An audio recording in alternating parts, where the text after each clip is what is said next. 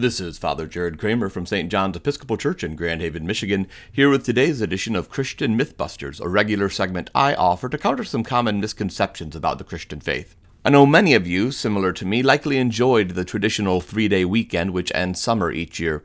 I'm always struck, though, that despite the common and important refrain to remember the reason for the Memorial Day holiday each year, there is rarely a similar call for Labor Day. I also know that it may be strange to some for a priest to have much of an opinion on Labor Day, given that labor relations are largely seen these days as a purely secular concern, but I think the reason and origins of Labor Day actually touch on deeply theological concerns, concerns that are particularly pressing given the decline of labor unions in our own time. Many of the roots of the labor movement can be found in Christianity itself. Beginning in the late 18th century and running to the mid 19th century, the Clapham sect in the Church of England, the mother church of my own denomination, was active in calls for social reform. The best known member of the group was the evangelical Anglican William Wilberforce. Their denunciations of the slave trade were one of the strongest forces that led to its end. With the rise of industrialization in the 19th century, there was a corresponding rise of a formal labor movement which advocated for workers in the new industrialized world.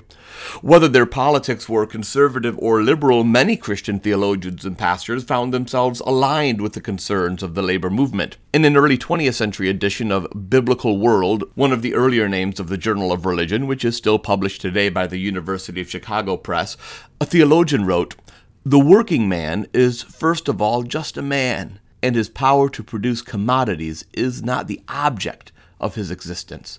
A person's value cannot be determined by the goods they produce. Their existence has much deeper meaning than this. Christian virtues, like the importance of the Sabbath in Judaism, began to be brought to bear on an increasingly industrialized world, with Christians insisting that every person should have a day of rest. Around the same time, in the early 20th century, the Federal Council of Churches, which included the Anglican, Baptist, Orthodox, Lutheran, Methodist, Moravian, Catholic, Presbyterian, and Reformed traditions of Christianity, adopted something called the Social Creed of the Churches, giving their own support and commitment to responding to these issues.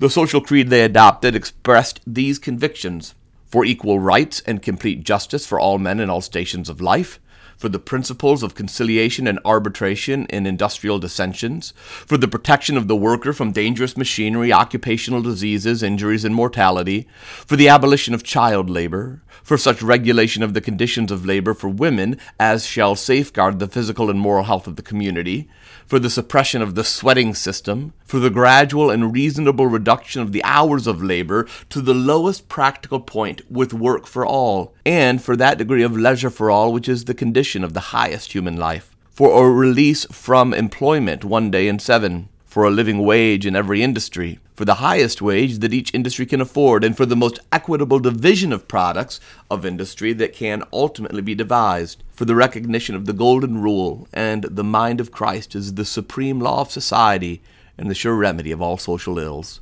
In our own time, including right here in the community of Grand Haven, we're seeing once more the need for strong advocates for labor while corporations and executives take in significant profits, they also complain about the difficulty in hiring workers. Something about the experience of the past two years has made people unwilling to work for wages that cannot produce a reasonable standard of living. It's not that there's a shortage of labor. It is that companies and businesses have not caught up to the fact that workers will no longer put up with inadequate pay, nor the constant demands for work created by technology, where your office is always hidden right there in your mobile device 24 7.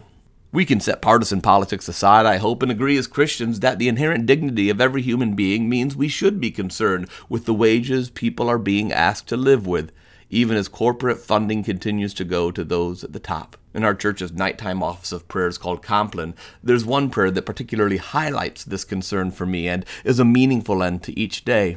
It says, O God, your unfailing providence sustains the world we live in and the life we live. Watch over those both night and day who work while others sleep, and grant that we may never forget that our common life depends upon each other's toil, through Jesus Christ our Lord.